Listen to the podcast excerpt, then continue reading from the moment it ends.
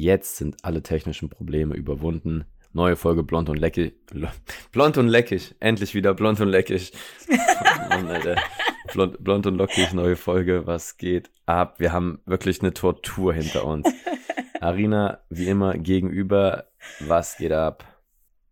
Hallo. Ja, diesmal war es ein bisschen kompliziert. Ich weiß gerade auch noch nicht, ob ich das Blond und Leckig rausschneide oder ob ich das so drin lasse. Das passt schon. Nee, wirklich, heute, wir haben mit unserer Podcast-Aufnahme-Spur, mit dem Programm ging nicht, Mikrofon ging nicht, dann ging irgendwie das Bild bei Arina nicht und jetzt sind wir eine halbe Stunde später als gedacht doch da.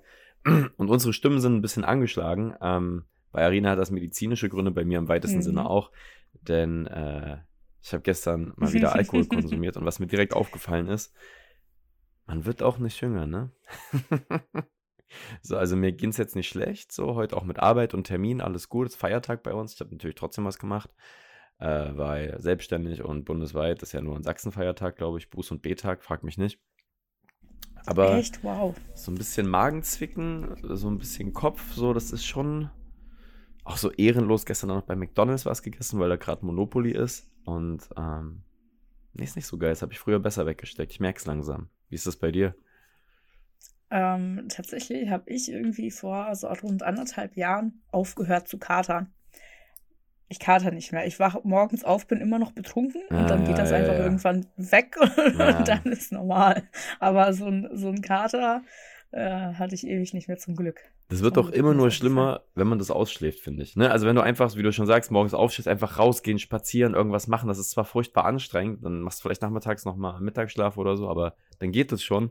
Aber wenn du dich so suhlst, so in, oh, mir Kopfschmerz, ja. Das wird nicht besser. Aber ja. Dementsprechend Stimme ein bisschen angeschlagen. Du kannst auch gleich erzählen, warum deine Stimme angeschlagen ist. Ich möchte erstmal was zeigen. Ich habe bewusst gewartet, bis wir live sind. Ich zeige dir jetzt ein Bild auf meinem Handy. Und du sagst mir, wo das ist. Das ist Emden! Oh mein Gott! Das ist in Emden, ja, richtig. Meine Eltern besuchen gerade Freunde und die fahren gerade durch Emden, haben mir die Bilder geschickt. Hab ich gesagt, wir nehmen heute Podcast auf.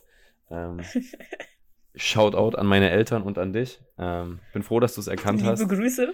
Ja, die machen sich richtig schön Urlaub bei dir da oben. Aber es ist Scheißwetter bei euch, ne?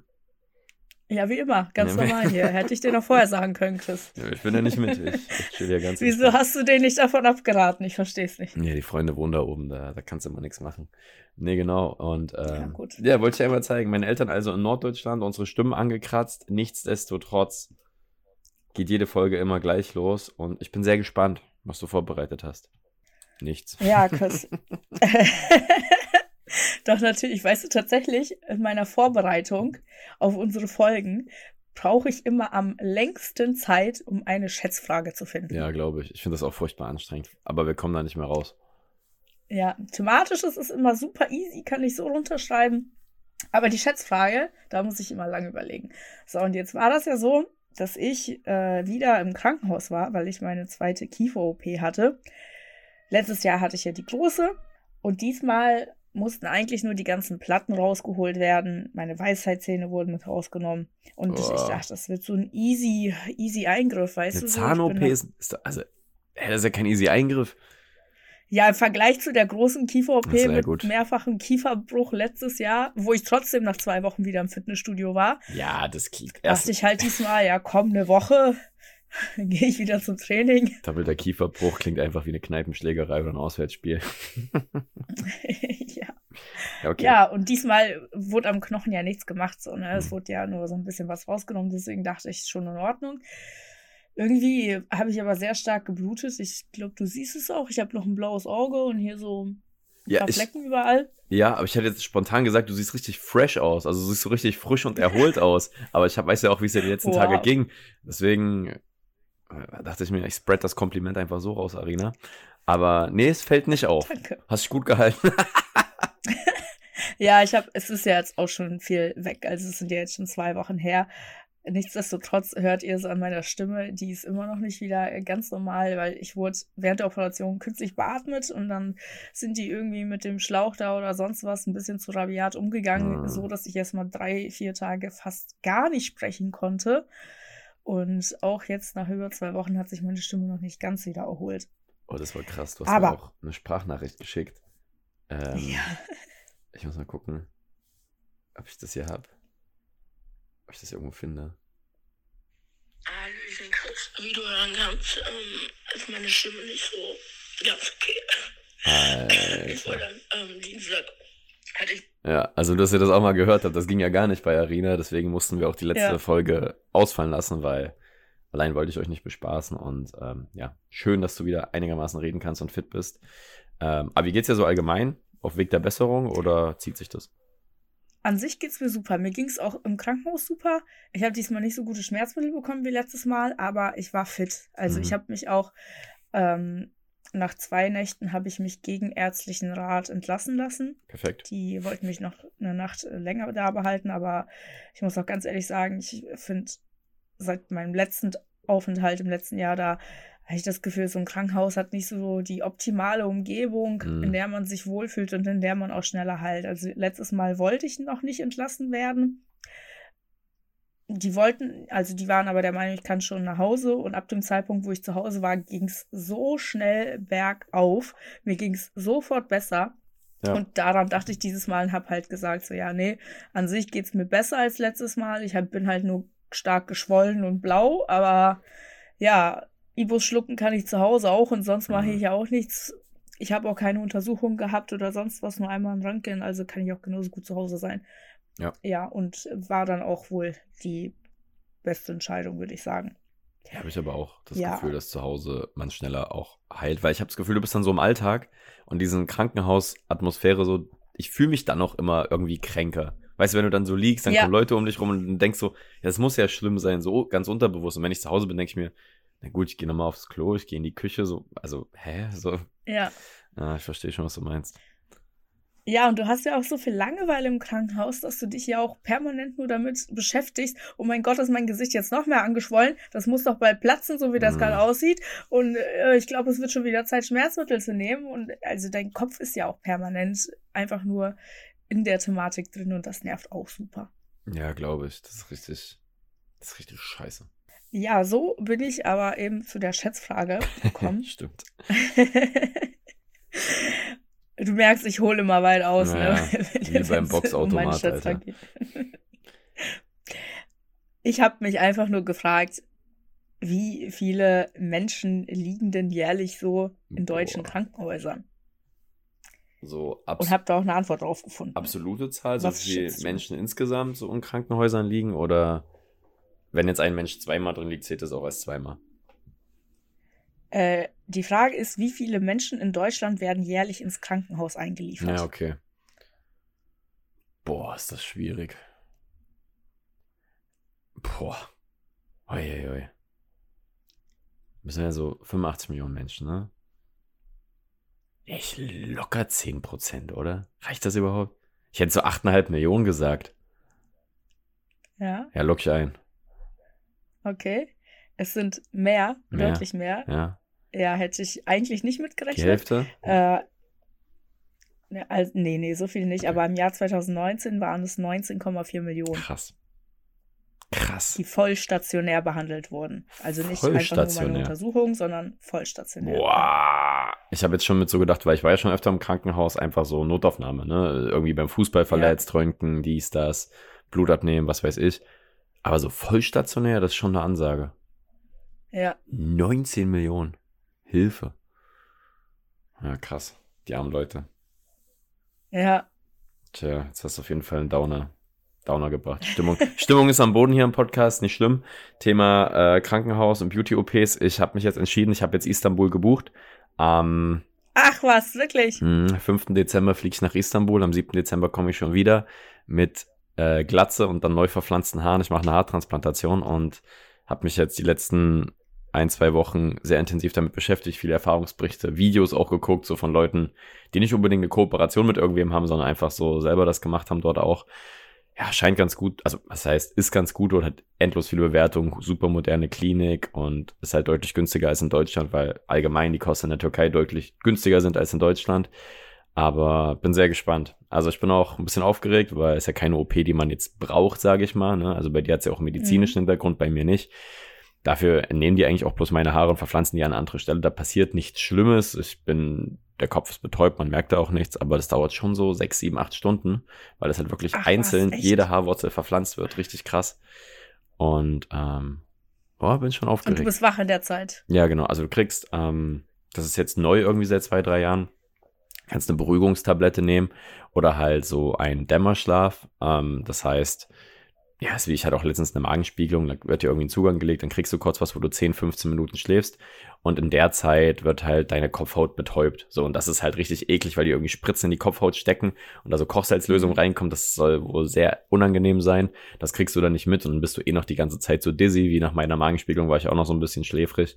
Und alle haben gemeint, du pennst eigentlich die ersten 3, 4 Stunden, wo sie dir die Haare entnehmen hinten. Das wird immer so hinten hier gemacht. Ja, und dann gibt es irgendwie kurz Mittag und dann legst du dich halt wieder hin und dann werden die halt nach, die stellen jetzt so Geheimratsecken oder so Kopfhaut, wo es ein bisschen lichter ist, das Haar verpflanzt. Und dann bist du durch und dann ist halt der ganze Kopf und so. Das Schwierigste ist, glaube ich, die 1, 2 Wochen danach, wo du halt noch einen wunden Kopf hast, immer so alles mit Aloe Vera machen musst, so spezielle Shampoo und Schaum. Das Pflegen ist halt wichtig. Darfst auch nichts trinken, nicht rauchen, wenig Salz, kein Koffein. Am besten liege ich eigentlich nur eine Woche in meinem Bett rum und ruhe mich aus, damit halt kein Stress ist, kein Schwitzen, keine Sonne, weil das kann auch wieder ausfallen und deswegen ist Nachsorge ganz, ganz wichtig. Ja, aber ansonsten soll das relativ entspannt sein. Und die ersten Ergebnisse, ja, siehst du dann spätestens nach 6 Monaten, wird glaube ich schon ein drastischer Unterschied sein, wenn ich das so mitbekommen habe. Und nach 12 Monaten ist es quasi fertig, wenn man so will. Und yes, dann sitze ich hier mit Fukuhila, ich weiß es nicht. Und an der Stelle, wo sie die Haare oder die Haarwurzeln entnehmen, wachsen da dann keine mehr? Doch. Also ich glaube, das wächst dann wieder zu. Trinkst du ein Bier gerade? Nee, das ist der Krug aus Prag. Das ist der Krug, als wir in Prag waren. Den habe ich mitgenommen. Und das ist ein guter Wasserkrug. Trink kein Bier. Das ist ja auch krass. Das ist halt das Problem. Wir haben gerade irgendwie 16:40. Ich will jetzt ein Bier aufmachen mitten in der Woche. Nee, sorry, was hast du gesagt? Ob da dann keine Haare mehr wachsen, wo die das entnehmen. Nee, das wächst auch wieder zu. Und was ich gar nicht wusste, so hinten am Kopf und an den Seiten, das ist Körperhaar, das ist gar kein Kopfhaar. Das heißt, das kann auch gar nicht ausfallen. Also bei Männern mit Glatz ist ja auch meistens an der Seite und hinten noch was da. So, und deswegen, wenn die das verpflanzen, hält das auch ewig. Und das wächst dann auch wieder, wie wenn du dich quasi, blöd gesagt, rasierst oder so Haare zupfst, so an den Augenbrauen zum Beispiel, da wächst auch wieder nach. Dauert halt auch ein bisschen. Ich werde dann halt wahrscheinlich danach richtig crazy aussehen, aber deswegen will ich auch, habe auch schon alle informiert, so dass alle Bescheid wissen, so mein Gott, das stört mich auch nicht, aber werde aussehen wie ein Alien. Ich schicke da mal ein paar Bilder. Ja, bitte. Das ist, ja, aber ansonsten bin ich sehr gespannt, wie das so wird und habe jetzt auch Zeit vor Weihnachten. Wären gute Weihnachtsfotos. Super. Yes, aber darum soll es heute gar nicht gehen. Was haben wir uns denn für ein Thema überlegt, Arina? Ja, Chris, heute, das hast du ja diesmal wieder in dem Broadcast-Channel zum Abstimmen gepostet. Es geht um Chefs, um Führungskräfte und ja, insgesamt hast du ja eine Einteilung dafür vorgeschlagen, die fand ich super. Sehr schön. Unsere Top 3 Chefeigenschaften, die Flop 3 Eigenschaften und unser schlechtestes und bestes Cheferlebnis. So nehme ich. Und wir wollen einfach über Vorgesetzte sprechen, weil ja, wir lassen ja immer das Thema abstimmen. An dem Stelle nochmal die Ermutigung, an der Stelle meine ich natürlich, folgt unbedingt jetzt, wo ihr das gerade hört, bei Spotify, drückt auf Folgen und lasst mal eine Bewertung da, lasst mal 5 Sterne da, wenn euch der Podcast gefällt. Das hilft uns auch bei dem Spotify-Algorithmus. Macht das einfach direkt, da gehe ich euch jetzt auf den Sack. Und folgt gerne auch Kapitalkoalas, kommt in die Broadcast-Gruppe, weil dann könnt ihr immer mitbestimmen, über welche Themen wir reden. Das funktioniert super die letzten Monate, macht auch echt viel Spaß. Und ja, genug Werbung gemacht. Ja, reden wir drüber. Ich würde sagen, wir fangen einfach an mit unseren Top 3 Eigenschaften von Vorgesetzten, Führungskräften, Chefs. Gibt natürlich auch Chefinnen, ne? Ihr wisst, was ich meine. Ich werde das jetzt aber nicht extra sagen. Wir sagen einfach Chef und damit meinen wir alle. Und ich werde auch direkt anfangen, denn was mir super wichtig ist bei einer Führungskraft, bei einem Vorgesetzten, ist das Thema Transparenz. Und Transparenz ist mir so wichtig, im Sinne von, dass ich immer weiß, wo ich bei einer Person stehe. Das ist mir privat auch sehr wichtig, natürlich im Umfeld, aber dass ich zum Beispiel auch weiß, wenn der Chef sagt, ey, ich kann dich nicht leiden. So, das ist mir lieber, als wenn das so ein vorgespielte Scheiße ist, wo, weißt du, wo dann so passiv-aggressiv die ganze Zeit irgendwas gemacht wird und man ist irgendwie außen vor gelassen, wird nicht einbezogen in ein Projekt oder was weiß ich. Und deswegen finde ich Transparenz halt so wichtig gegenüber, wie man zueinander steht, wie man auch miteinander arbeitet oder sagt, ey, ich komme mit der Art nicht so klar, dass man das dann halt auch verbessern kann, aber auch in der eigenen Arbeitsweise, also wie jemand kommuniziert. Heißt, was haben wir vor mit der Firma, wo wollen wir als Team hin, als Projekt, bla bla bla, dass für alle das immer ganz klar ist und sich nicht jemand übergangen fühlt. Und das ist, denke ich, oder finde ich, ist die Verantwortung von einer Führungsperson, das mit einem Team ganz klar zu kommunizieren. Yes. Ja, gehe ich absolut mit. Das ist ein Punkt, der mir gar nicht eingefallen ist. Es sind aber an sich schon sehr viele eingefallen. Ja. Bei diesen Top 3, Flop 3 sind das natürlich auch so Sachen, die man auch spiegeln kann, ja? Also meine Top 3 können ja umgekehrt auch die Flop 3 sein, ja, genau. Aber da wären mir auch noch einige mehr eingefallen. Ein Punkt, den ich jetzt zum Beispiel habe, ist Kritikfähigkeit. Sehr gut. Ja, also diese Art von Vorgesetzten kennt auch bestimmt jeder von euch, die immer denken, sie wissen alles besser, sie können alles besser. Ich meine, in manchen Fällen, oft ist es so, als Vorgesetzter, dass man da mehr Ahnung hat, aber auch so was Führungsverhalten angeht, sind ja viele dann nicht so bewandert. Auch wenn sie auf ihrem Themengebiet, wo sie eben der Vorgesetzte sind, das heißt Marketing oder sonst was, viel Ahnung haben, heißt das nicht, dass man im Thema Menschen führen drin ist. Und wenn man da nicht mit Kritik umgehen kann, ja, dann kann man sich auch nicht so gut verbessern und dann kann das auch schon mal zu einer schlechten Stimmung führen. Ja, so Fachidioten, ne? Also Leute, die halt so richtige Brains sind, aber halt einen Menschen nicht umgehen können. Und ich frage mich immer, wie die dann in Führungsrollen kommen. Das habe ich mich gefragt, wie werden manche Leute Vorgesetzte? Also wie sind die da hingekommen, wenn die so richtig inkompetent sind im Umgang mit Menschen? Das ist echt, also Wahnsinn. Das passiert, finde ich, mega oft, auch heute noch. Ich sehe das immer wieder in Betrieben. Auch jetzt, als ich die Lehrgänge gemacht habe für Industriemeister, was ich da so alles mitbekommen habe, weil die Leute natürlich befördert werden. Also es ist ja auch von der Führungskraft, die dann nochmal drüber steht, eine Art von Anerkennung, jemanden zu befördern und in eine Teamleiterposition zu stellen zum Beispiel. Aber das machen die dann bei Leuten, wo die denken, ja, der hat Einsatz, der zeigt Einsatz, der hat was drauf, aber befassen sich ja gar nicht damit, ob der Mensch, weiß nicht, kommunikationsfähig ist zum Beispiel. Ja. Das ist echt, also ich finde es echt verrückt. Und wie du auch sagst, Kritikfähigkeit spielt da halt voll für mich rein, weil jeder muss das lernen. Jeder muss jeden Job lernen. Auch Menschen führen, manche können es besser, manche schlechter, aber wenn du es lernen möchtest, in so einer Teamleiterposition zum Beispiel, wäre das gut. Aber wenn du halt nicht kritikfähig bist und nicht auch mal abkannst, wenn jemand sagt, ey, es war scheiße von dir, oder dann immer direkt persönlich beleidigt bist, rumbitcht und was weiß ich, das ist einfach komplett fehl am Platz. Man sollte sich Kritik annehmen, so, ne? Auch wenn du dir vielleicht in deinem Hinterkopf denkst, was will der jetzt von mir so? Das ist wahrscheinlich der Typ, der alle 2 Wochen krank ist, der selber alles immer besser weiß, aber eigentlich nichts kann und jetzt sagt er, jetzt kritisiert er mich, aber dann muss er trotzdem professionell damit umgehen, finde ich. Mhm. Ja, auf jeden Fall. Yes, das schließt mein zweiter Punkt eigentlich ziemlich gut an, Thema Anpassungsfähigkeit, und das würde ich halt darauf beziehen, ein guter Chef kann sich an seine Mitarbeitenden anpassen, weil jede Person auch anders ist. Und ich kann das ja bei uns aus dem Team, wie das strukturiert ist. Also wir beide haben immer diese AEC-Tests gemacht, ne? Diese Farbenprofile, wo man sieht, ob jemand eher eine kommunikative Person ist, eher eine emotionale, zahlenstrukturierte Person, eher eine sehr dominante vielleicht. Und wir beide sind ja relativ ähnlich da aufgebaut von dieser Farbverteilung.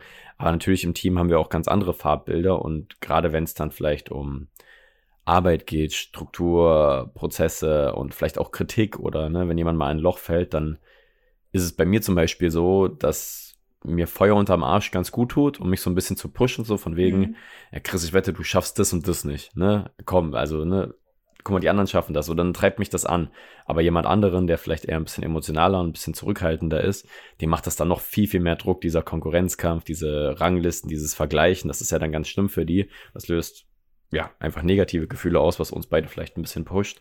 Und deswegen finde ich das so super wichtig, dass ein Chef anpassungsfähig ist, und damit zusammenhängt halt auch die Empathie einfach für verschiedene Situationen. Und manche Leute mal ein bisschen derber dran nehmen, ne? Mal so, ey, du Schwachkopf, was hast du da für Kacke gemacht? So, weiß aber genau, die Person kann das ab und weiß das auch einzuordnen. Und bei einer anderen Person halt vielleicht ein bisschen sanfter vorzugehen und Das finde ich aber auch super schwierig. Also das ist eine richtig gute Eigenschaft, aber das haben sehr wenige. Aber ich finde, wenn das jemand hat, merkt man das direkt, dass es eine richtig gute Führungskraft ist, weil das dann eben nicht so 0815 ist. Genau. Ja, da gehört viel Empathie zu, finde ich. Ja, safe. Ist auch so ein Punkt, den man hier hätte nennen können. Ja, ganz viele nennen. Was ich dann habe. Ja, ist echt so. Also die Liste, die könnten wir, glaube ich, auch ewig weiterführen. Was ich da noch habe zum Beispiel ist fördernd und am gegenseitigen Erfolg interessiert, weil es gibt ja auch diese Chefs, die dann nur an sich denken oder an den Betrieb oder sonst was. Und ich hatte mal eine Vorgesetzte, die hat mich auch direkt gefragt, was willst du denn für dich erreichen? Was willst du in deinem Leben noch erreichen? Ja. Und dementsprechend haben wir dann zusammen geguckt, wie ich wohin gehe, was für Fortbildungen für mich interessant wären. Und das finde ich eine mega gute Eigenschaft. Also wenn man eben auch schaut, nach dem Prinzip, die eine Hand wäscht die andere und nicht nur, das ist jetzt, du bist mein Angestellter, das ist für dich jetzt so ein typischer 9-to-5-Job, wo du im Hamsterrad bist, sondern ich will dir auch wirklich was Gutes tun und wir sollen beide vorankommen.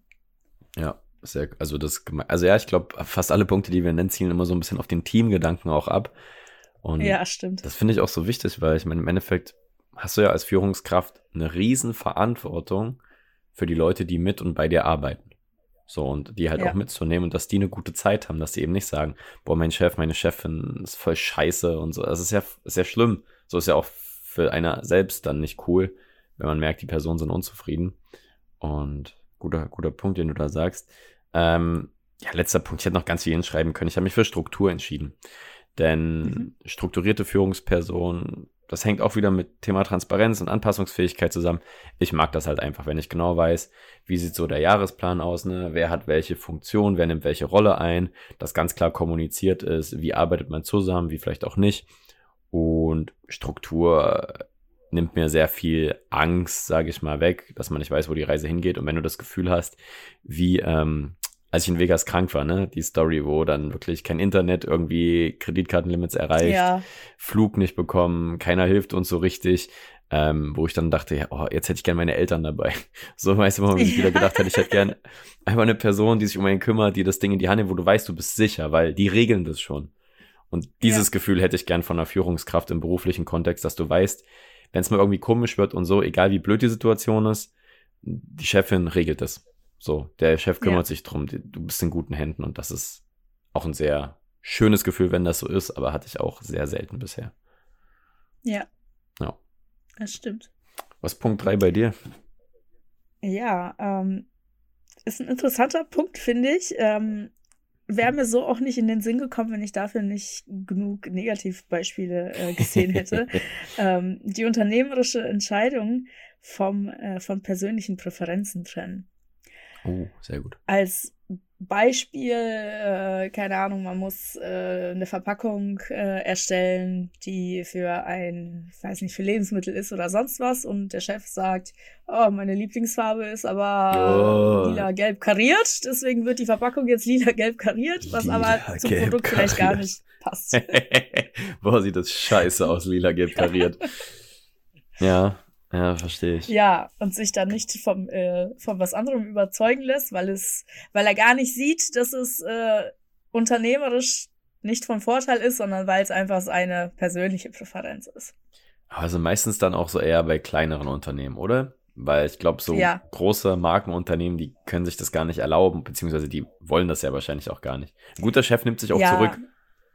Genau, das ist es. Bei den großen Unternehmen, da gibt es ja immer so viele Teilstrukturen noch, wo das dann andere Leute entscheiden. Da wird dem Chef, der ganz oben steht, ja so viel abgenommen an Entscheidungen, was ja auch gut ist und geht durch so viele Hände, Augen, wie auch immer, dass das an mehreren Personen hängt. Und in so kleinen Betrieben, wo dann wirklich alles von einer Person abgesegnet wird, da kann das schon mal eher passieren und passiert auch sehr häufig. Ja. Würde ich behaupten. Ja, safe. Ich habe das auch in einem näheren Umfeld mitbekommen, dass da quasi auch zwei Führungspersonen parallel gearbeitet haben und sich da so reingeteilt haben und eine Person halt entsprechend einfach absolut schlecht gearbeitet. Immer so eigene Präferenzen mit reingebracht, persönliche Sachen, halt überhaupt nicht das Unternehmen als solches gesehen, sondern immer halt wirklich wie so kleine Kinder quasi das machen würden, ich möchte das aber so, und dann machen wir das so, und wenn nicht, dann heul ich rum, so blöd gesagt. Ja, natürlich das Ding vom Baum gefahren. So, aus genau solchen Gründen. Und das ist ganz logisch. Das finde ich auch, weiß gar nicht, woran das liegt. Aber das sind dann vielleicht einfach nicht die Personen, die eine Führungsverantwortung haben sollten. Und, ja, ich glaube, das hat viel mit Ego zu tun, tatsächlich. Naja, safe. Aber mit großem oder kleinem Ego? Je nachdem, wie man das definiert. Also ich würde jetzt sagen, großes Ego. Also man achtet zu viel auf sein eigenes Ego, so in dem Sinne. Okay, weil ich hätte nämlich Kleines gesagt, weil geringes Selbstwertgefühl und dann muss man so nach außen so eine Fassade aufrechterhalten. Ich entscheide jetzt aber auch mal was und wir machen das so. Aber ja, genau. Genau, also, so meine ich es auch, aber ich glaube, dieses... Deswegen habe ich gefragt, so, kannst du in beide Richtungen. Ja. Auf jeden Fall richtige Würste. Und bei richtigen Würsten sind wir auch bei den Flop 3 Eigenschaften. Und da muss ich jetzt aufpassen, dass ich hier kein Name-Dropping betreibe. Passt auch ganz gut, weil was sollte ein guter Chef nicht haben? Thema Impulsivität. Wenn die Person impulsiv ist, dann sollte sie das zumindest kontrollieren können. Und keine Ahnung, zum Beispiel, klassisches Beispiel, du schnauzt halt einfach jemand an. Jemand macht einen Fehler und du meckerst den halt vor versammelter Mannschaft. Das geht nicht. Also weißt du, dann holst du in dein Büro oder gehst mal kurz 5 Minuten. Erstens ruhig reden, ist sowieso mal angebracht. Aber jemand zur Schnecke machen da irgendwie, wo kommt eigentlich der Begriff her, zur Schnecke machen? Ja. Das ist eine gute Frage. Ich weiß gar nicht, ins Haus einziehen oder so, aber auf jeden Fall, das finde ich ganz schlimm. Und auch bei den Entscheidungen, so Impulsivität, wenn du Entscheidungen für ein Team, für ein Unternehmen triffst, sollten die nicht impulsiv sein. Da sollte jemand drüber gucken, da sollte man eine Nacht drüber schlafen, da sollte ein Plan hinterstehen, Zahlen, Daten, Fakten und nicht einfach irgend so ein Hiopai ruft dich an, pitcht dir irgendeine Idee und dann sagst du, ja, das machen wir jetzt genauso in unserer Firma, weil ich kenne die Person nicht, aber das klingt richtig gut, wir machen das jetzt so und alle sagen so, nein. Ja, also das völlig fehl am Platz, Impulsivität. Finde ich ganz schlimm im beruflichen Kontext. Absolut. Ich schließe mich da mit meinem ersten Punkt direkt an. Das wäre nämlich Choleriker. Ja. Also Leute, die sich sowieso schnell über alles Mögliche, auch über Kleinigkeiten aufregen. Von daher hatten wir da den gleichen Gedanken. Deswegen mache ich direkt weiter mit meinem zweiten Punkt. Das ist nämlich Unterschätzung. Also wenn man seine Mitarbeiter unterschätzt und denen nicht so viel zutraut, wie sie könnten und eben nicht fördert, sondern klein hält. Ja. Hast du schon mal Erfahrung mitgemacht? Ja, würde ich sagen. Also das ist, glaube ich, auch mein Negativbeispiel hier. Ja, okay. Dann nehmen wir uns das noch auf. Da hatte ich 2 notiert. Okay, ja. Aber Unterschätzung... Ich weiß gar nicht, ist es dann eher so, dass du als Person unterschätzt wirst von einem Chef oder eher so das Gefühl, dass dich jemand auch unterschätzen möchte, also dich bewusst klein halten? Ich kenne beides.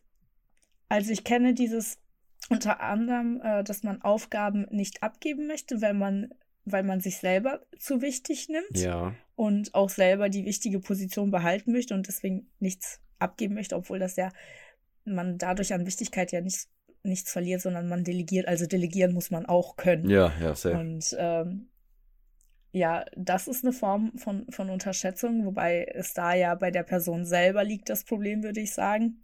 Und das andere ist ja, ich gehe davon aus, der kann das eh nicht und deswegen mache ich das selbst. Okay, ich finde das erste kann ich richtig nachvollziehen, so auch bei unserer Selbstständigkeit, so vom Gefühl, dass man vieles selber machen möchte, dass es dann eher so über den eigenen Schatten springen, aber dieses bewusste Kleinhalten finde ich ganz schlimm.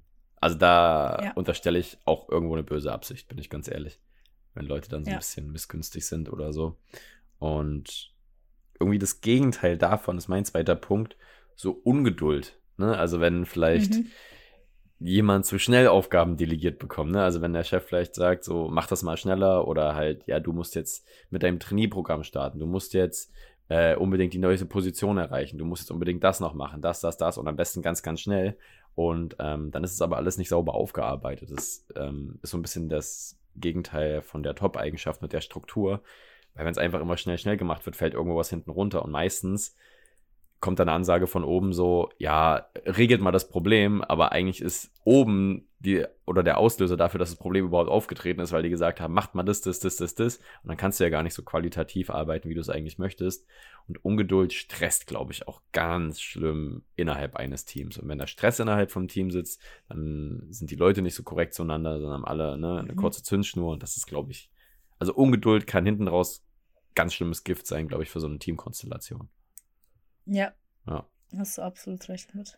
That's my point 2. Ja, was hast du noch stehen? Letzter Punkt, Flop-Eigenschaft. Ja, zu viel Privates. Oh. Das geht in beide Richtungen, finde ich. Also einerseits mag ich zum Beispiel auch nicht so gern diese starren Konstellationen, wo der Vorgesetzte wirklich nur der Vorgesetzte ist, wo man gar keinen Spaß irgendwie sich mal erlauben kann oder sonst was. So dieses Gefühl, oh, Chef ist reingekommen, jetzt muss man irgendwie jetzt halten alle nicht gerade sitzen oder sonst was. Ja, genau. Ey, also sowas geht gar nicht. Ja. Aber auch nicht, wenn man anfängt, sich unwohl zu fühlen, weil, weiß ich nicht, der Chef zum Beispiel viel zu private Fragen stellt oder so. Also habe ich auch schon ganz oft erlebt, ganz unangenehm. Und das stört das Verhältnis, das Arbeitsverhältnis auch enorm, würde ich sagen. Das kann ja aus einem Traumjob einen Horrorjob machen, ne? Wenn eigentlich alles perfekt ist, du hast Spaß und auf einmal fragt der Chef so, also das ist jetzt ein sehr plakatives Beispiel, aber ich kann mir vorstellen, du wurdest wahrscheinlich als Frau schon mal gefragt, ey, was machst du am Wochenende? Oder so in die Richtung könnte ich mir vorstellen, dass sowas auf jeden Fall passiert. Jetzt nicht unbedingt dir, aber so allgemein Frauen, dass der Chef dann halt einfach, sexuell belästigt, übergriffig wird. So, und was machst du dann? So sagst du, ja komm, war nicht so gemein, weist höflich ab, aber eigentlich auch schlimm, dass du es überhaupt höflich abweisen musst, dass du überhaupt in so eine Situation kommst, weil von den ChefInnen, die ich jetzt bisher hatte, also die weiblichen Vorgesetzten, hat mich noch nie eine gefragt, weißt du, oder kam mir irgendwie blöd, das wäre gar nicht in dem Kosmos aufgetaucht, so warum auch, ist ja der Job. Gab es da schon mal in die Richtung was du mitbekommen hast, vielleicht auch aus dem Bekanntenkreis? Oh, sehr viel, ja, sehr krass. Viel. Also vor allem, was so Richtung Anbaggern geht oder auch sowas, das geht echt gar nicht und das ist mir schon so häufig passiert und auch Freundinnen von mir nochmal privat auf Instagram anschreiben. Oh, Hilfe. Weißt du, dann im Büro so tun, im Büro dann so gar nichts, alles normal, hier Vorgesetzter, sonst was, aber dann eben auf eine Story antworten. Oh, Digga. Solche Punkte. Das ist ein Mit-40er-Move. Mindestens. Ja, absolut. Also niemand. Ja. So, also jetzt kann ja auch sein, ne? Verstehst dich irgendwie gut mit deinem Chef oder deiner Chefin, ne? Auch privat so. Also es kann ja auch sein, dass beide sich gut verstehen. Und dass da vielleicht irgendwann auch ein Love Interest da ist, ist ja nicht schlimm.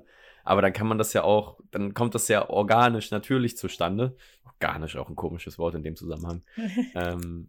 So, weißt du, das ist aber, du nutzt, das hatten wir auch diesen Rammstein-Skandal und so, das ist ja immer die Frage, wie du eine Machtposition ausnutzt.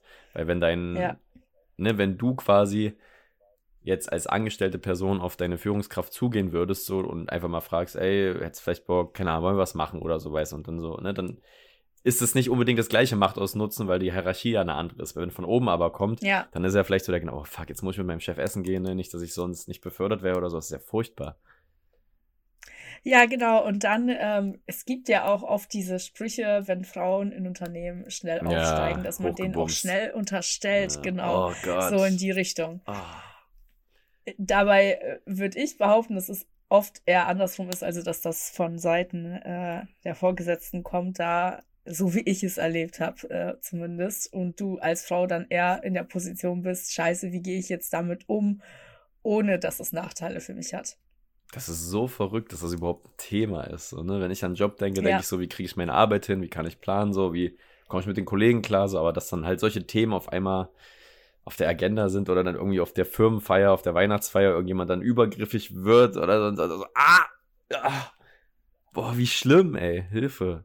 Das macht jetzt auch ein Thema auf, an das ich noch gar nicht gedacht habe, aber ich habe halt auch die Perspektive, mir passiert sowas auch nicht, ne? Ich habe es auch noch nicht gehört von Kumpels oder Kollegen oder so, weil es halt meistens einfach die andere Seite ist, von der es kommt.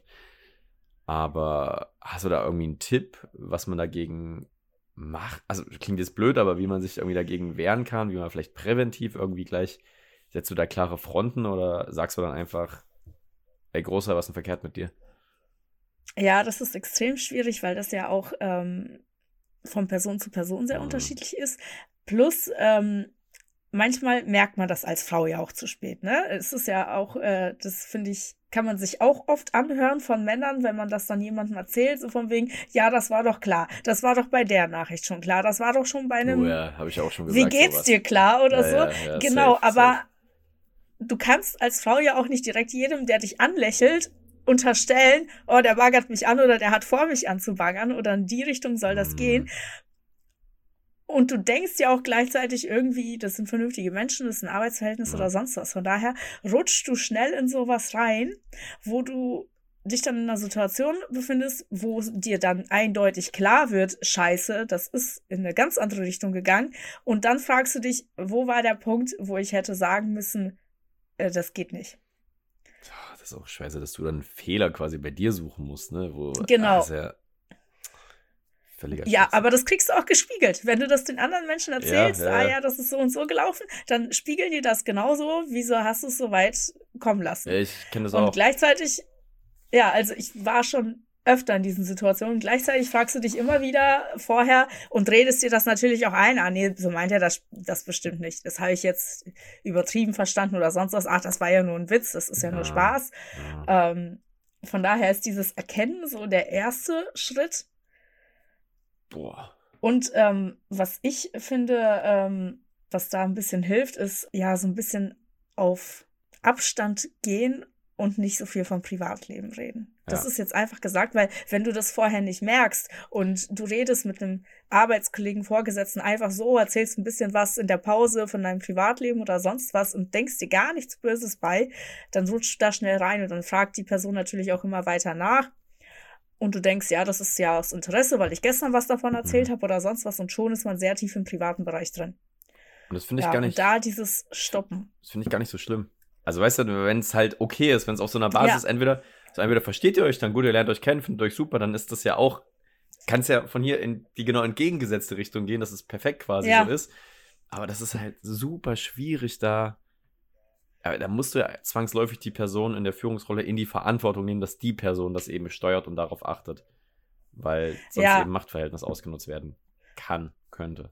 Ja, was ein Trick ist, der natürlich auch nicht so cool ist, der mir aber auch schon öfter geholfen hat, ist dann einfach irgendwie den Freund öfter mal erwähnen. Naja, wenn, genau. Aber also auch wenn man keinen hat, weißt du, so dann so, ich habe ein Date am Wochenende oder sonst was. Solche Punkte, das kann die andere Person so ein bisschen zurückbringen auf den Boden der Tatsachen. Aber sonst ist das halt schwierig, ne? Und vielleicht auch mit anderen drüber reden, mit Kollegen, fragen, sag mal, verhält er sich dir gegenüber auch so? Nehme ich das gerade richtig wahr? Ist das gerade falsch? Und sich da so ein bisschen Rückenwind holen.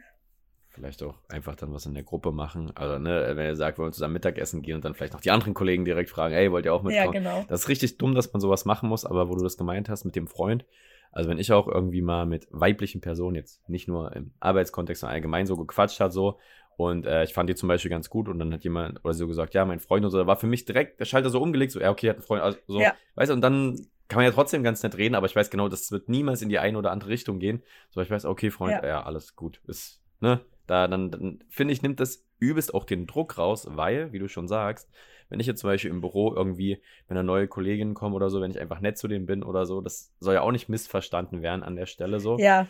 Und man möchte ja trotzdem nett zu denen sein. So, und die sollen das aber auch nicht in den falschen Hals kriegen. Da denken, ja, der Chris hat mich da angelächelt oder war nett zu mir und so, oh Gott, nicht, dass der was von mir will. Das will man ja aber auch nicht von der Seite. Und ich glaube, das ist einfach ganz gut zu droppen. Man hat einen Freund, Freundin und so. Das hat für mich immer richtig viel Wind aus den Segeln genommen. Dann fand ich es richtig entspannt. So, dann war alles klar so, ne, das geht nicht hier lang und perfekt. Aber ist auch leichter gesagt jetzt in jeder Situation. Wenn ihr Probleme damit habt, kann man natürlich auch sagen, ne, gibt es immer auch so Hilfstelefone mit sexueller Belästigung und so. Kannst ja in die Shownotes unten reinpacken, Arina, nochmal die Hotline, wenn wir jetzt schon über das Thema reden. Vielleicht kennt jemand so eine Situation auf Arbeit, das auch ernst zu nehmen, weil es gibt ja dann vielleicht auch manchmal Leute, die so wirklich ein bisschen durchdrehen, ein bisschen merkwürdig sind und dann, wo es vielleicht auch gefährlich wird, das muss nicht sein. Und in diesem Sinne würde ich dann jetzt noch meinen dritten Punkt einstreuen, der gar nichts damit zu tun hat. Wie schaffen wir jetzt den Schwenker rüber zur fehlenden Weitsicht? weil... da hatte ich auch überlegt, den Punkt auszuschreiben. Sehr gut. Ich hatte es mir auch überlegt, ich dachte, wie viele Punkte haben wir so doppelt? Deswegen habe ich versucht, ein bisschen so andersrum noch zu denken. Fehlende Weitsicht im Sinne von eine Vision. Also wenn, wie ich schon gemeint habe, wenn der Chef, die Chefin nicht vorangeht und sagt, hier möchte ich hin, ne? Das ist unser Ziel als Team, das will ich gemeinsam mit euch erreichen, da soll das passieren und so weiter und so fort, dann wird es irgendwann, glaube ich, ziemlich langweilig. So, also wenn immer nur von Tag zu Tag gedacht wird, wir arbeiten hier so unsere täglichen Aufgaben im Büro ab, machen dann das weiter, das fände ich irgendwie sehr ermüdend, wenn man nicht irgendwie so ein größeres, höheres Ziel hat und sagt, da soll die Reise mal hingehen. Oder ich habe jetzt zum Beispiel in meinem Team 2, 3 Leute, die vielleicht auch mal in eine Führungsposition gehen wollen, und es ist doch schön, mit denen einfach schon mal so zu gucken, hey, guck mal, wie das vielleicht in 3, 4 Jahren aussehen könnte und so weiter und so weiter. Und deswegen fehlende Weitsicht, schwierig, wenn das nicht vorhanden ist. Umgedreht natürlich eine super Eigenschaft, wenn doch. Mhm. Dann bis dahin. Ansonsten gucken wir mal hier rein. Hast du noch einen Punkt, Arina, oder wollen wir mit dem besten oder schlechtesten Erlebnissen mit unseren Vorgesetzten mitmachen?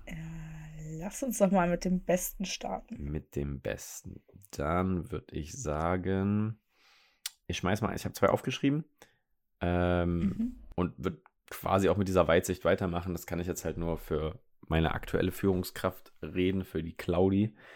Shoutout an der Stelle. Viele Shoutouts heute, diese Einbindung in Planung, weil wir quasi, also Claudia ist an sich so meine Führungskraft, ne? Also das heißt von der Hierarchie weiter oben, aber ich habe nicht das Gefühl, dass das so ist, also es wird viel auf einer Ebene gearbeitet und ich werde halt komplett mit eingebunden, also wir überlegen halt zusammen, wie können wir Projekte angehen, wie können wir das für das ganze Team planen und so weiter und so fort, weil sie ganz andere Stärken hat als ich, bei mir ist eher diese Geduld, Ruhe, diese Weitsicht, bei ihr ist eher der Enthusiasmus, das Begeistern, die Motivation, auch kurzfristig halt mit Leuten zu reden, empathisch zu sein, das fällt mir manchmal schwer und das ergänzt sich halt sehr gut.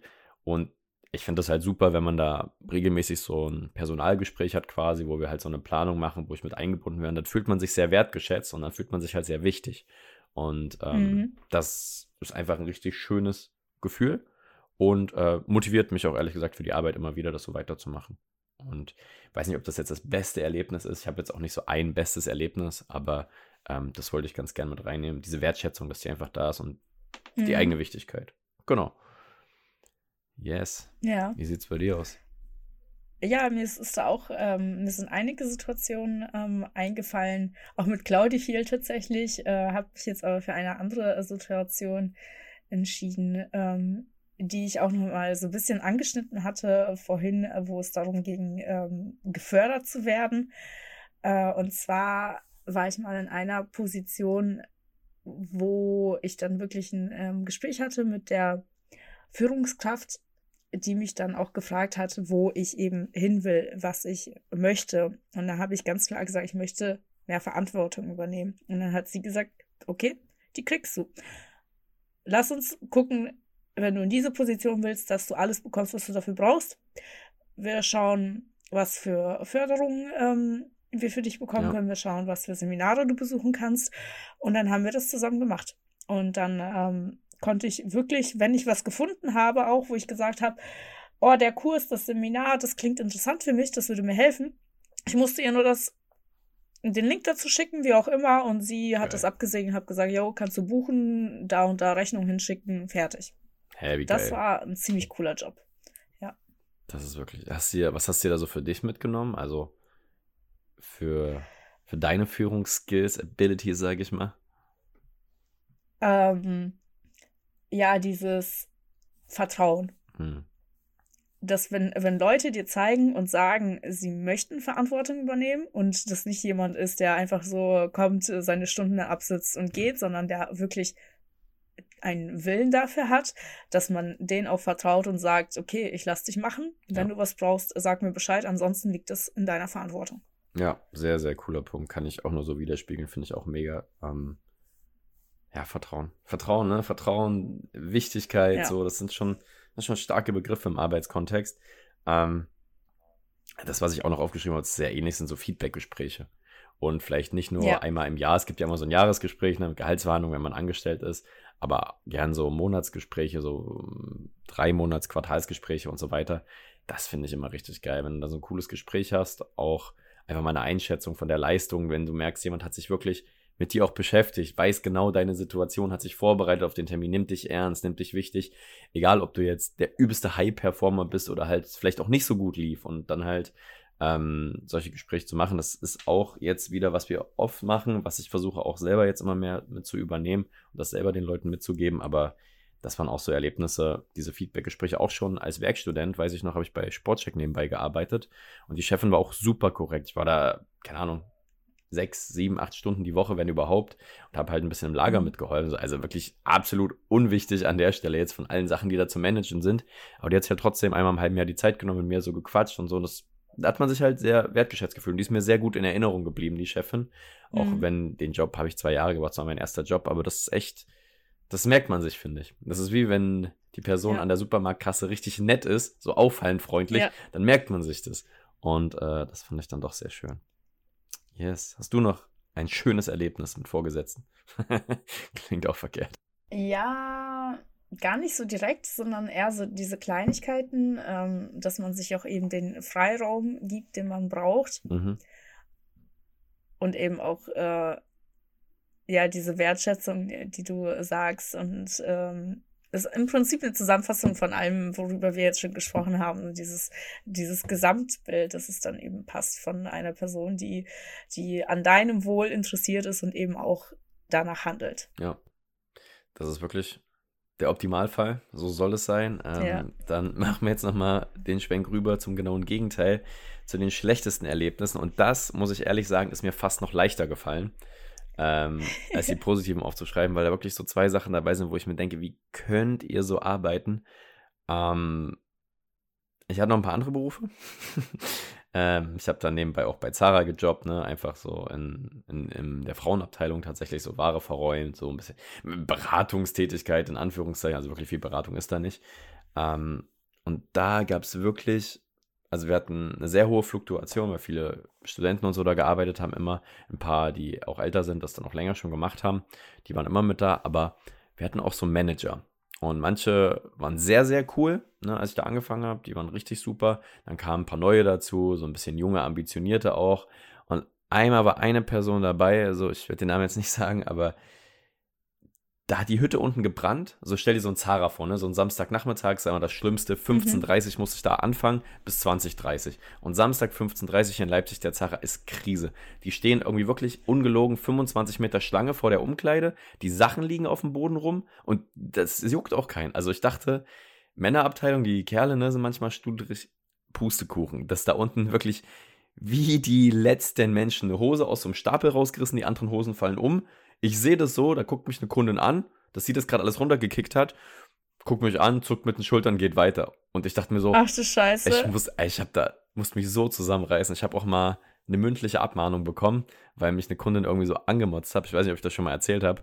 Hat mich irgendwie in der Stange angemotzt, dass es so lange dauert. Und eine Umkleidekabine hatte ich halt zugemacht, weil da noch ganz viele Kartons mit Ware sind. So, und ich konnte das ja nicht auf der Fläche rumstehen lassen. Ich war auch ganz alleine, da waren auch immer super viele Leute krank, Samstag war super, alleine für diese ganze Fläche, alles verantwortlich, kannst du gar nicht schaffen, die Arbeit. Und die Manager waren dann auch immer cool, haben gesagt, mach wie du schaffst, ne, es ist halt wie es ist, so, du kannst auch nichts dafür, dass du alleine bist. Und dann schnauzt da mich diese Mutter an, hatte ihre Tochter dabei, Tochter war vielleicht so 12, 13, dass es so lange dauert und ob ich dann nicht mal die Kabine aufmachen kann. Ich habe gesagt, ja, kann ich machen, weil dann müsste ich die Pakete daneben hinstellen und es ist ein Fluchtweg wegen Brandschutz. So, ich muss die Tür frei halten. Und hier sind trotzdem noch 7 andere Kabinen offen. Es ist halt sehr voll. Es ist halt Samstagnachmittag. So, was erwarten Sie? So hat sie gesagt, ja, das kann ja nicht sein. Das ist so eine Frechheit hier. Ganze Laden, das Konzept, die Kunden ist überhaupt nichts wert. Da habe ich gesagt, ja, ich weiß nicht, ob man jetzt hier so rumschreien muss. War auch richtig laut so und ihre Tochter war schon so richtig unangenehm. Die Tochter tat mir dann auch leid. So gesagt, ja, okay, ist ihre Meinung, alles gut. Hat gesagt, ja. So eine richtige Karen, also. Richtige Karen, ja, Mann. Und die motzt da so rum. Und dann hatte ich mir auch so, ich hatte die Schnauze voll, ich dachte mir so, nee, Mann, gesagt, ja, sie können auch gehen, so im Endeffekt. Mir ist es völlig egal, ob sie jetzt die Hose kaufen oder nicht. Sie gesagt, das muss ich mir hier nicht bieten lassen, so eine Frechheit, nimmt die Hose. Die waren vor allem ganz vorne in der Schlange zu dem Zeitpunkt, das war auch super. Ihre Tochter so, nee, Mama, komm, lass jetzt mal, bla, bla, bla. Und dann ist sie halt gegangen, hat die Hose da hingeknallt, okay. Und in der Schlange auch schon die ganzen anderen Frauen gesehen, so ein bisschen geschmunzelt, so eine Oma kam auch zu mir, hat gesagt, haben sie alles richtig gemacht, bla bla bla. So, die waren dann voll solidarisch. Schön. Ja, und auf einmal ruft mich die Managerin nach oben und sagt so, ja, Kunden kamen gerade zu mir, die meinen, du hättest sie voll angeschrien hier im Laden, dass ihre Tochter dann geweint hat. Und ich so, das ist jetzt nicht so passiert. Also es ist jetzt, keine Ahnung, wir haben ja auch ganz viele andere Leute da. Managerin war auch cool. Hat dann gemeint, ja, ich musste dich quasi mündlich abmahnen, so mäßig. Also kam dann auch nichts dazu, wenn sowas passiert. Das Geist ist dann eben noch, dass die Frau dann wieder reingekommen ist und die Hose dann doch noch gekauft hat. Oh Gott. Oh, die Tochter tat mir so leid. Ganz schlimme Person. Jetzt habe ich ein bisschen ausgeholt. Das war ein scheiß Erlebnis auf Arbeit. Eine andere Managerin, die aber da war, genau als solche Situationen passiert sind, saß die immer oben bei uns im Pausenraum und hat Dienstpläne geschrieben. Samstag, Hütte brennt, die anderen Managerinnen immer mit angepackt, mitgeholfen, weil es einfach sein musste. Und die saß oben, hat ihre Dienstpläne geschrieben, hat so das Ding gemacht, so, da hattest du mal eine Frage, ja, nee, ich muss jetzt hier noch machen, oder war dann im Lager, hat im Lager so ein bisschen vorhin, weil Lager war immer chillig, da war Ruhe, da konntest du Sachen suchen, da konntest du auch mal 5 Minuten kurz Luft holen. So, ich guck mal, ob die Hose noch da ist, gehst du hoch, schade. Also das ist wirklich das schlimmste Erlebnis, was ich mit einer Vorgesetzten auf jeden Fall hatte. Die war einfach nicht da. Die hat ihren eigenen Scheiß gemacht, hat noch die meiste Kohle da eingestrichen, hat nicht mitgeholfen, hat uns richtig so an die Hunde verfüttert, was in dem Fall die Frauen im Zara waren. Das ist ein gutes, ja, eine gute Metapher, würde ich sagen. Ein guter richtig, Vergleich. Wie meine Halsader hier so pocht, wenn ich davon spreche. Das ist richtig krass gewesen. Also das war ein richtiges Scheiße-Erlebnis. Das war eine richtig schlechte Chefin. Die war auch noch jung, wahrscheinlich macht sie es jetzt besser. Ich hoffe es für sie, aber zu dem Zeitpunkt war es einfach nicht gut. Ja. So, jetzt muss ich erstmal runterkommen. Ja, Chris. Ich habe 10 Jahre Gastroerfahrung. Ne? Ja, oh Gott. Oh. Stimmt. Tatsächlich ist aber das erste Beispiel, was mir eingefallen ist, für ein Negativbeispiel, nicht aus der Gastro, sondern aus einem Praktikum, das ich gemacht habe, das eigentlich mega cool war an sich. Also, ich konnte ein bisschen was lernen, war ganz chillig, flache Hierarchien, war ein Start-up. Aber da waren wir so ein bisschen beim Punkt mit der Unterschätzung. Mhm. Aber auch nur so einerseits. Also einerseits habe ich Aufgaben übernommen, die schon, schon ein bisschen cooler waren und auch recht viel Verantwortung haben. Und dann, wenn es um Kleinigkeiten ging, also speziell in diesem Beispiel war es zum Beispiel eine Rechnung abheften. So, ich war da ein paar Monate.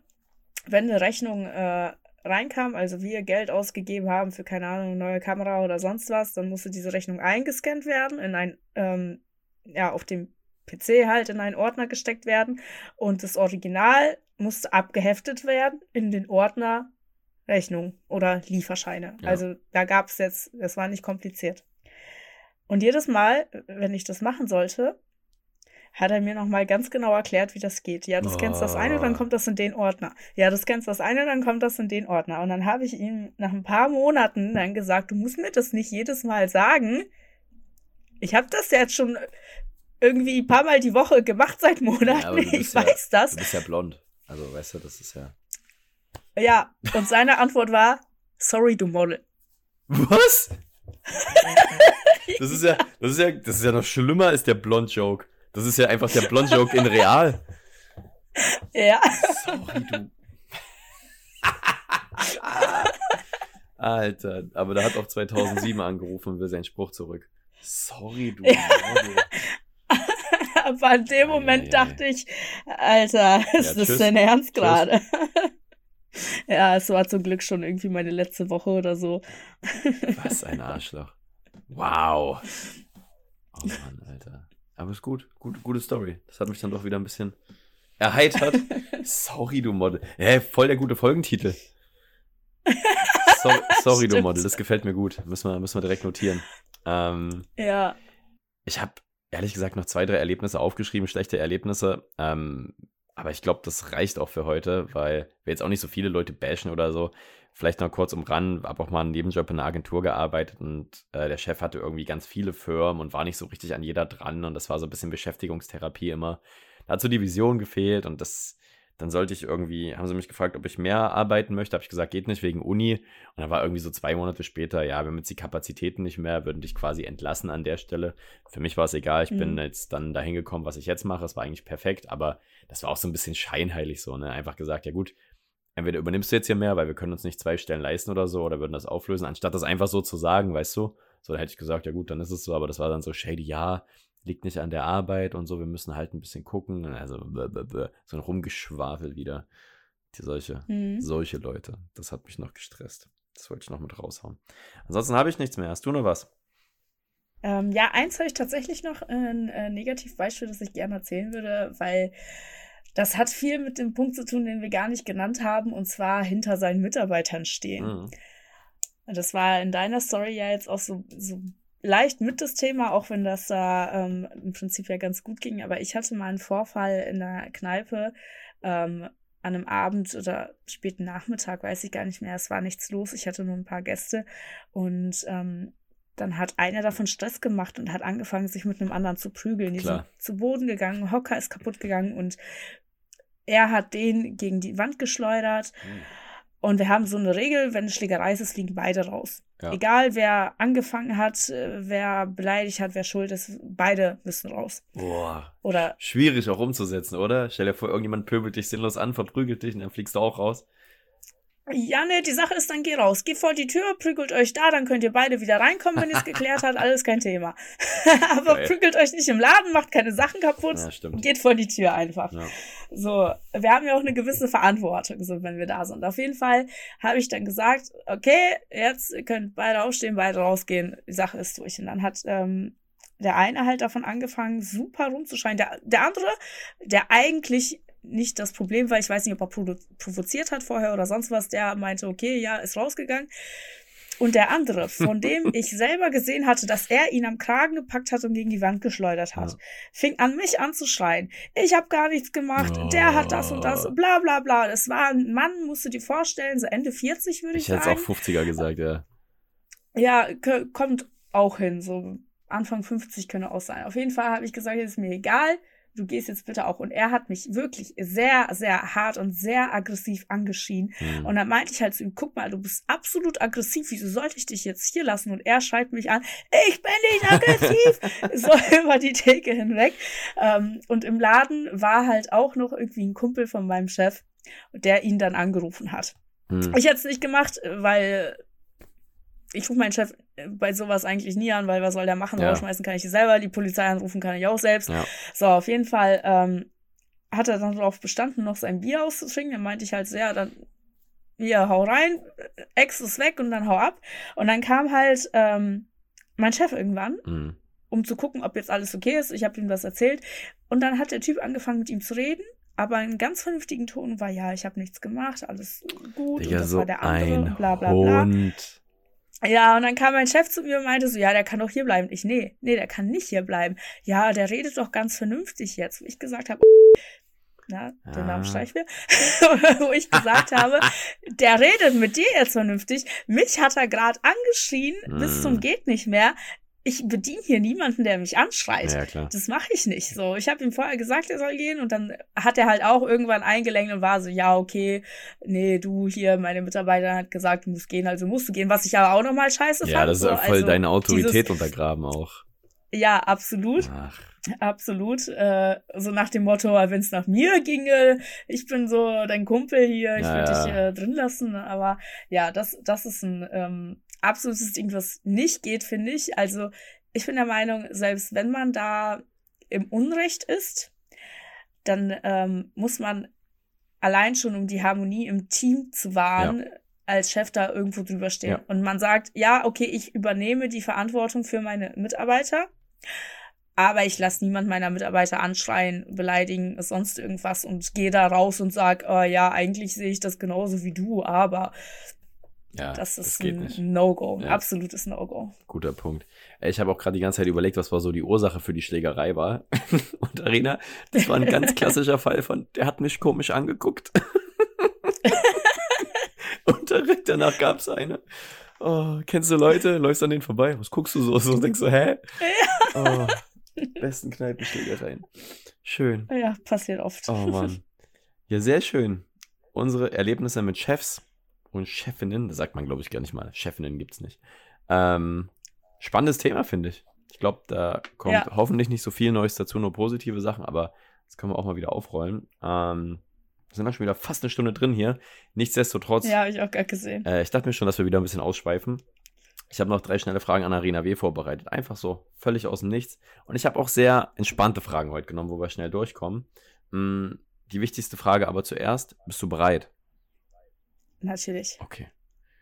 Arina, hast du einen Lieblings-YouTuber bzw. Streamer? Oder irgend so jemand, wo du immer die YouTube-Videos guckst, wo du Streams guckst, irgendwie so eine Person aus der Area? Ich gucke tatsächlich gar kein YouTube. Gar nicht? Gar nicht. Ach, krass. Gar nicht, nee. Was guckst du dann? Wirklich nur so Serien? Oder? Serien gucke ich auch sehr selten. Ich höre Podcasts viel. Ja, okay. Oder TikTok. Ah, okay, dann erweitere ich das auf Podcaster oder vielleicht TikToker. Gibt es da jemanden?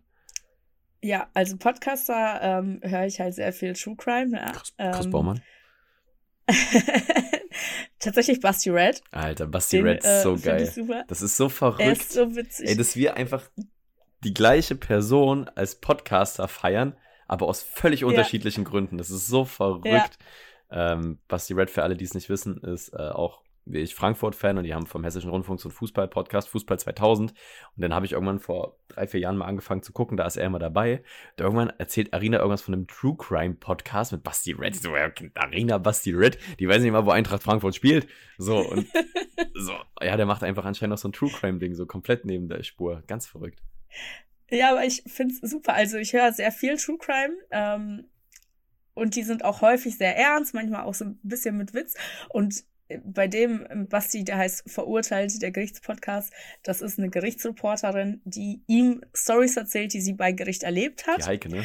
Und genau, die Heike Borufka.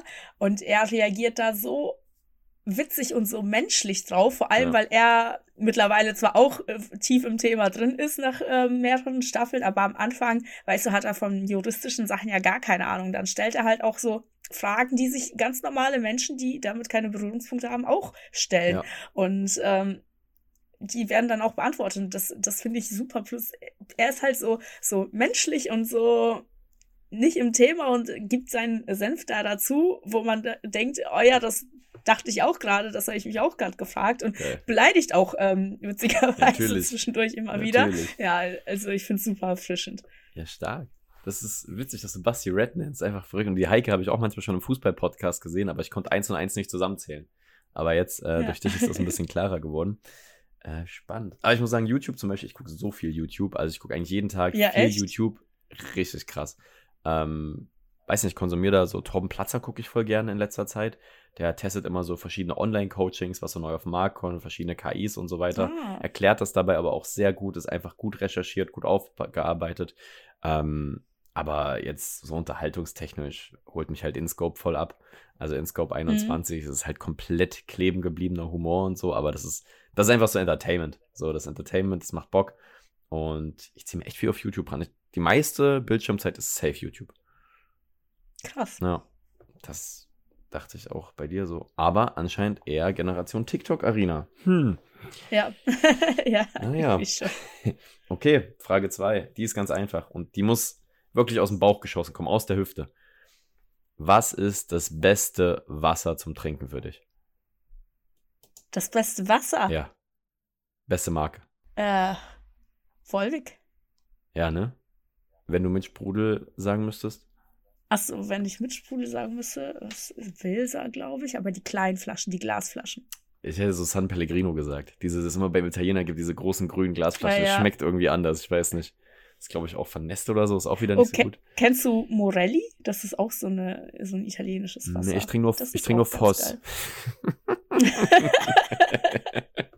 Kommt mir vor, als wären wir 50 gerade. Kennst du Leute, die Voss-Flaschen holen? So, ich denke, ja, okay. Ja. Also dieses Ja-Wasser darfst du nicht holen, weil es schmeckt schon irgendwie abgestanden. Volvic ist natürlich... Volvic hast du, wenn du reiche Eltern hast, dann hast du Volvic zu Hause so, ne? Aber Volvic schmeckt schon ganz geil.